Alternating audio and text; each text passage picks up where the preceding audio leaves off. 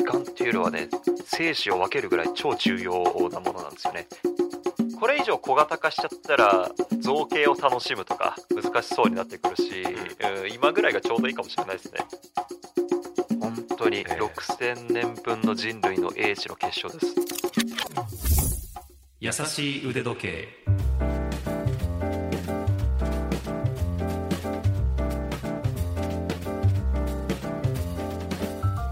YouTube チャンネル腕時計のある人生の RY です。ラジオ関西アナウンサーの春名由紀です。この番組は寝ている時以外はずっと腕時計のことを考えているという RY さんと腕時計の魅力に気がついていてもっと深く知りたいなと思っている私春菜が悠々自適にトークをする番組でございます。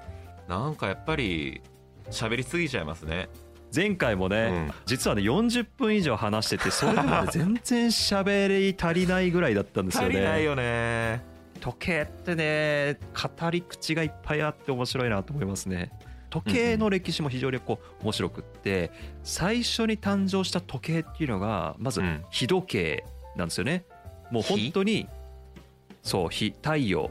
棒をただ単に地面に突っ立てた。でその影でこの時の流れを知るっていうのが大体ですね紀元前4000年頃じゃないかっていうふうに言われてたりするんですよね。今から6000年前ですよね6000年前ですよね。そう。6000年前のエジプトの人たちがこうなんか、あれ？毎日太陽って決まった時間に出てきてねみたいな感じだったと思うんですよ多分。あの山の部分から出てきてあそこに沈むから棒を立ててそれが影になる部分を測ったんだ、そう。そう。でその影の周りのところに石ころを置いてこの影がこの石に来たら大体これぐらいかなみたいなあそれが多分それがですねあの日時計の始まりというふうに言われてるんですね。紀元前4000年って多分ピラミッドもまだできてないと思います、うん、エジプトなんだ。そう。始まりは。はい、ただし問題が一つあって、これ要は曇ってたり雨降ったり、あとは夜って時間わからないじゃないですか。でそこで次に生まれたのが水時計なんですよね知らん知らん水時計。そう。水時計ってこれどうやって作ったかっていうと、うん、粘土とかでこうなんか桶というかバケツみたいのを作って、うん、でそこのバケツの一番底のところに穴を開けておくとポタポタポタっと水が垂れていくじゃないですか。これって一定的なスピードなんですよね。氷でもしない限り。だからその水の減り方でバケツの内側にこうメモリとか振っておいてそれで時間を計るっていうそれが水時計の、まあ、一番最初の発明。これがですね紀元前3500年頃というふうに言われてますね、日時計も500年持ったんだ。そうそうそう。5500年前ですよね、うん、でこの水時計ってすごく優秀で、歴史がめちゃくちゃ長くて紀元後も使われてるんですね。えー、で、うん、そうめちゃくちゃ長いの。でちなみにあの日本でいうと、毎年6月10日が時の記念日って言われてて。あれね。でこれなんでこの番組は6月10日スタートだったのに全く触れなかったってことを僕たちが反省したあれね。そうそうそう。6月10日時の記念日スタート。そう。だから祝日とかじゃないから日本国民誰も気にしないんだけど実はね時の記念日って6月10日でこれなんでかっていうと当時のですね天皇天智天皇がですね、うん、671年に日本で初めてこの水時計を用いて、うん、で鐘をカーンと鳴らして初めてこう民にですね時刻を知らせた。それがですね671年の6月10日なんですね。それが今の時の記念日になってるんですよ。今何時だぞカランカランってしたってこと？そう。そうそうそうそう。それが6月10日？でそのそうそう今から何年前だ？14001300年前。とか1350年前とか。そうそれの時に使ってたのが水時計なんですよ。だからどんだけ息が長いかってことですね、紀元前3500年にできて600年に使って4000年ぐらいできちゃうってことですか？そういうことです。えー、そそんなに優秀か？だって蒸発するぜって思っちゃうんですけどね。そう。それでただし水時計にも弱点があって、寒い日は凍っちゃうとか、暑い日は蒸発しちゃうとかですね。あとは揺れに弱くって、船の上に持っていけないとかですね。バシャーンだ。そう。でそこで うん。おそらく次に誕生したと言われているのがですねうん。砂時計なんですよね。え僕砂時計から着眼点を置いて水時計できたのかなと思ったんですけど逆か？これそうこれ実は砂時計の発生時期っていうのがはっきりしてなくって、ただし8世紀頃にうん。できたであろうと言われている、うん。えー絵画あー絵にですね、うん。この砂時計らしきものが映り込んでるということで、はい。おそらくはい。8世紀頃なんじゃないかっていうふうに言われていたりするのが砂時計なんですよね。砂時計か。そう。でこの砂時計もうん。非常にこう優秀で、うん。特に水時計の弱点だったこうはね揺れるとこぼれちゃうっていうのを改善したのがこう砂時計えーなんですよね。凍らないし。でそう凍らないし蒸発しないし。う、ん。でじゃあこの砂時計誰が好んで持っていったかっていうとですね当時の船乗りなんですよ。あここで海が出てくるんだ。そうそうここで海が出てくる、はい。特にあのですね皆さんも社会の時間で習ってであろううん。マゼランですね。マゼランね世界でね。そう人類で初めての、まあ、世界一周を、まあ、成し遂げたあその艦隊を率いたマゼランですね。1500年代の大航海時代の、まあ、偉大な航海者の一人うん。なんですけども彼はですねその砂時計を十数個ですねその航海に持って行ってたというふうに言われてるんですよね。そんな緻密ななんかしてたんですかねいやーこれね僕も船、えーというそのまあ海に携わる人間なので本当に時間っていうのはね生死を分けるぐらい超重要なものなんですよね。だから、はい。砂時計をそれだけ持ってってったっていうね当時の なんかマゼランの気持ちも分かるって言ったら変ですけど本当に時間ってね本当に命を分ける大事なファクターだったんですよね。優しい腕時計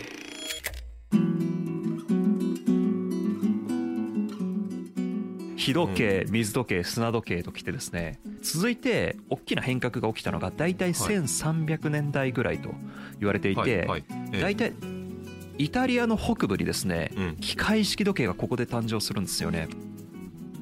機械式時計が1300年。1300年代というふうに言われてますね。これがですね、初めて誕生するのがうん。イタリアの北部うん。で、うん。ただね今の我々の腕時計のようなこんなコンパクトなものじゃなくて、うん。本当にねタワーあーでっかい教会のタワーのてっぺんからですね、重りをゴロゴロゴロとこうロープで吊り下げて、うん。その重力うエネルギーを用いて歯車を動かしてうんうん時刻を計測するっていうだからめちゃくちゃでかいものだったんですよ最初の機械式時計って。うん。だからあのウォッチじゃなくてクロックなんですよね当時って。クロックって要は今でいううん。壁掛け時計とかまあそういったあ意味イメージがあると思うんですけどだからクロックってなんでクロックっていう名前かっていうとはい。ラテン語でうん。鐘をクロッカっていうんですけど、そのクロッカから今のクロック壁えー壁掛け時計っていうか、えーその時計っていうふうに来てるんですよねだからうん。そこのなんていうんでしょうね。当時のはい。時計っていうのはそのう鐘とかですねうん。タワーとかもそれぐらいのレベルでめちゃくちゃでかいものだったっていうのが機械式時計の始まりなんですよね。あとはやっぱり鐘を鳴らしてみんなに今何時だよって知らせるって今あんまりないじゃないですか。もう自分で見るから。そう。それだけ人々にとって今何時？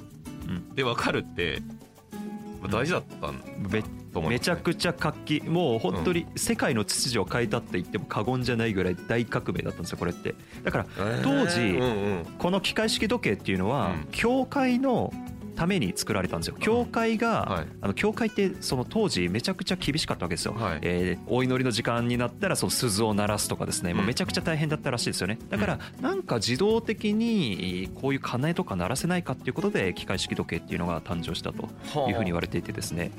だから教会のその信徒修道士のためのものだったんだけども鐘っていうのはめちゃくちゃでかいからその教会周辺の町の人にまでこの鐘の音が伝わることによってそれまで人々は太陽が昇ったら仕事を始めて太陽が沈んだら休むみたいなそういうまあ不定時法っていうんですけどもだから冬になったらえー短いしうん。夏になったら長いしみたいな感じだった。季節によってその日の長さって変わるじゃないですか。はい。だったんですけどもその金の値で人々は時間を知るようになるので一定の時間働くっていうようになっていったんですね。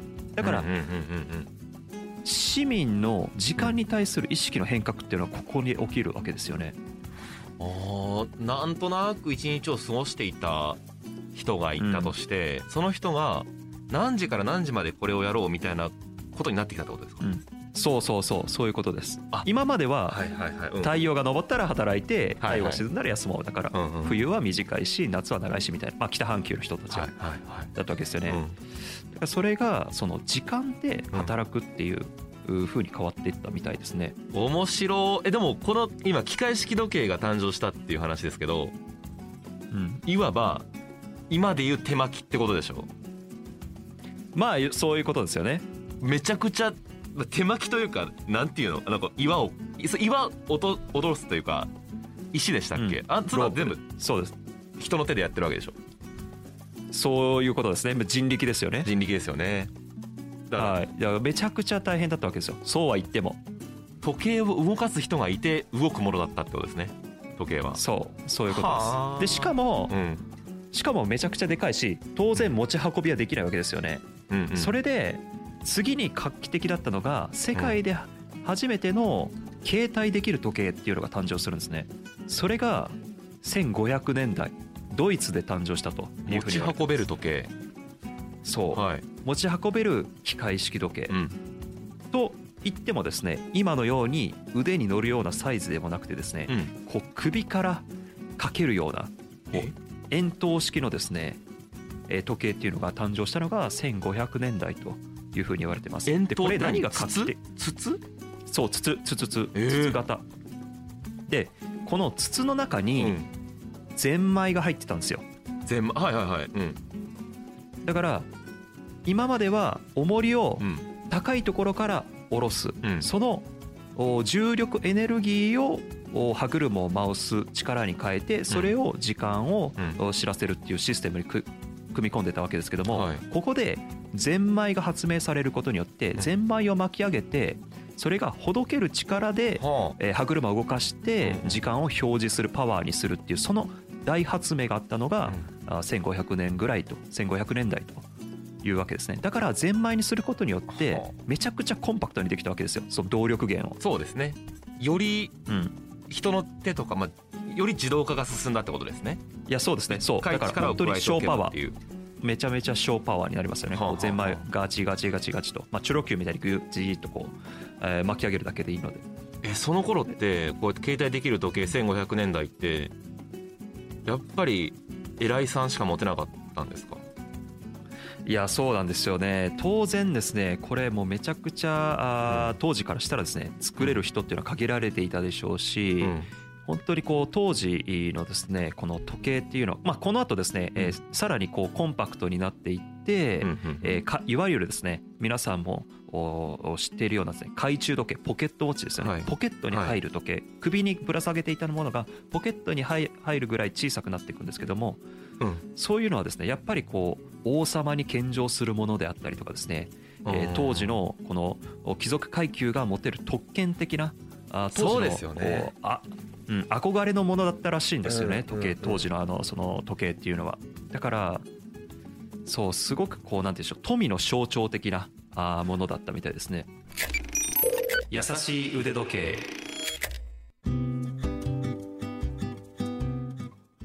首時計から始まって懐に入る懐中時計になった。そうですね。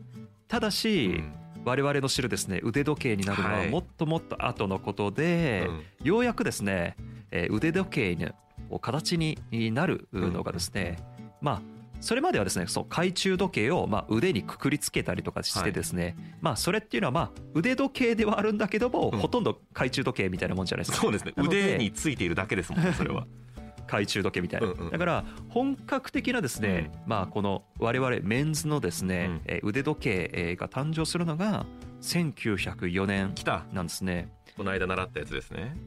そう。これはこの間お話しした、うん、当時ですねまあパイロット、飛行家というのが誕生して、パイロットがこう操縦桿を握りながらも時間を知りたいっていう需要に応えて誕生したのが1904年、で続いて大きな変革が起きるのが1969年、うん。えーこれはですね日本のセイコーがですね、えー初めてクォーツ式腕時計というものを開発するんですよね。電池？そう。これはですね電池で、えー動く時計とはいはいはい。いうふうになってるんですね。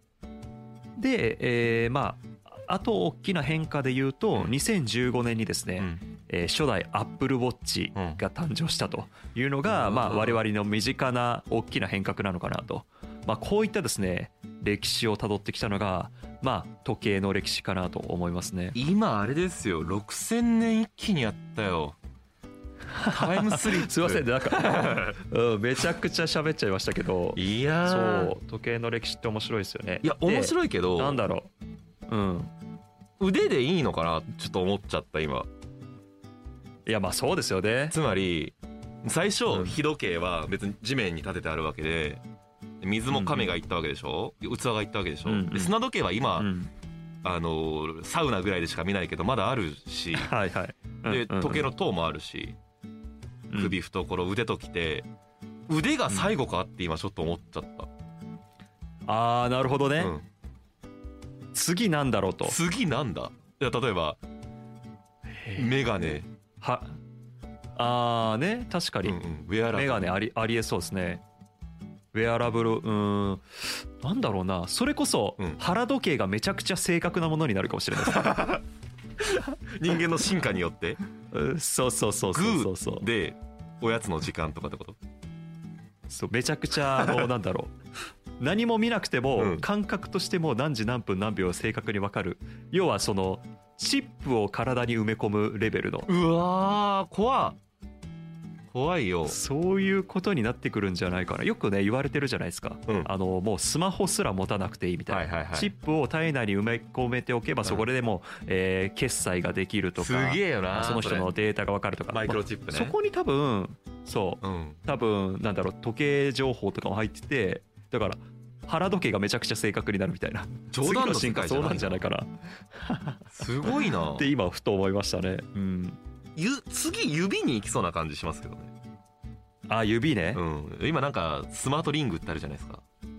あありますねありますね。これでピッて決済したりとかいろいろあるけど。健康情報が分かるとかね。あ何歩歩いたとか。ありますね。いやでもやっぱ腕腕、うん。あの手首についてるのがやっぱいいんですよね。我々からすると。やっぱ一番バランスいいですよね。うん。そこにやっぱそこにその首から下げる例えば社員証とかね。うんうん。なんかパスとかじゃなくてさりげなくあるけど存在感が出せるって腕時計までだと思うんですよ。いやそうですよ。これ以上小型化しちゃったらねちょっとなかなかその造形を楽しむとかそうですね。難しそうになってくるし、うん。今ぐらいがちょうどいいかもしれないですね。そうですね。優しい腕時計。